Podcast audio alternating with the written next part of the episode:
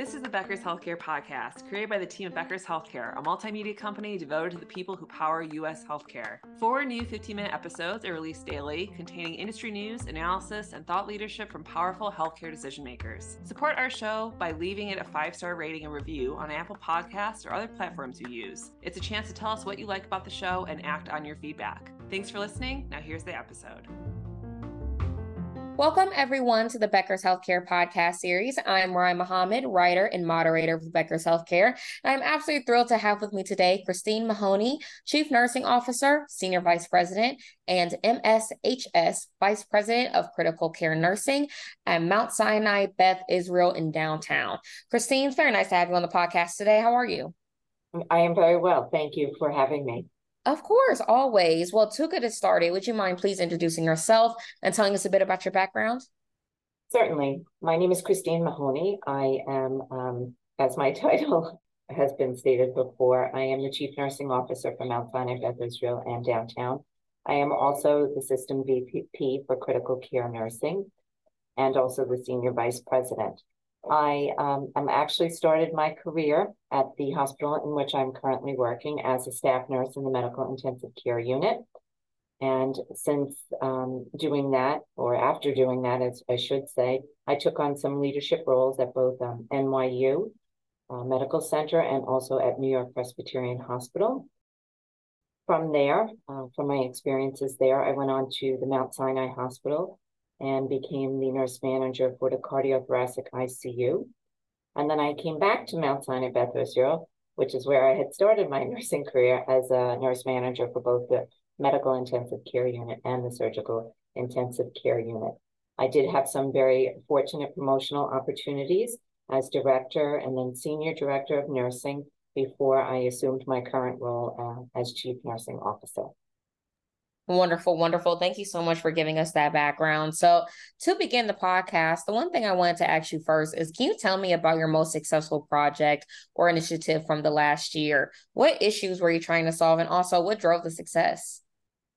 I think the, the biggest challenge that we have faced um, in the last year are the financial burdens that the hospitals are experiencing, not only due to decreased um, revenue coming into the hospitals, but also the fact that we are facing a huge staffing shortage and we have been employing travel nurses in the institution. We are trying to look at ways that we could possibly recoup some uh, revenue, and we are currently being faced with um, downsizing in our hospital with some of our units. And this has been very challenging, as I'm sure you can imagine, number one, for having grown up here, but also for just um, the staff who have been here for so many years having to make the decisions to leave the hospital. It is uh, has been my home for many years, as I've said. And what we're trying to do is really be very um, empathetic and transparent with our staff so that we can help them transition at this time. Got it. Thank you so much for sharing that insight. So, as you know, the clinical workforce has changed a lot in the last few years for obvious reasons. What challenges are you still facing, and how do you see the clinical workforce evolving? Oh, my goodness.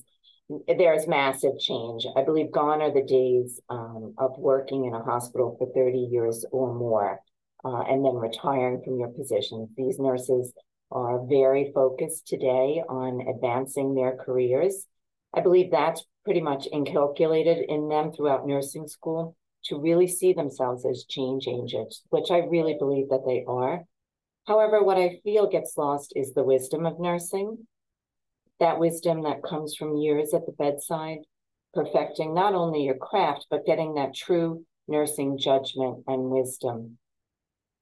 Also, I think the challenge is keeping nurses intellectually and academically engaged, as well as having them professionally advance within their particular institution of choice.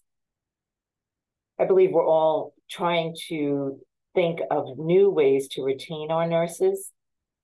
However, we see that that retention goes beyond pay and benefits. While those are essential for retention, I believe that we need to do more. Clinical ladders and true mentorship programs are a good start, but we can probably do more in addition to those two items there.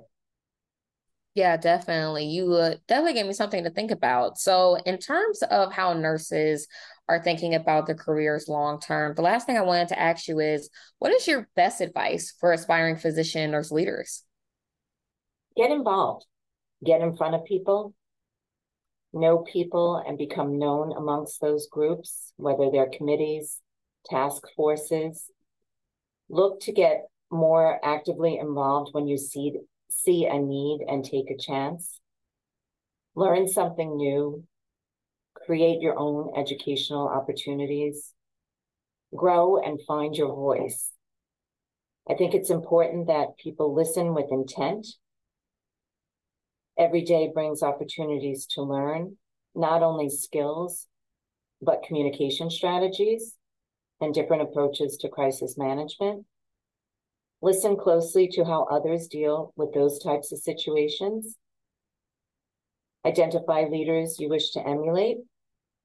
This will also help you learn what you don't want to be as much as who you want to be. I feel that my success has always been closely aligned with following what felt right for me.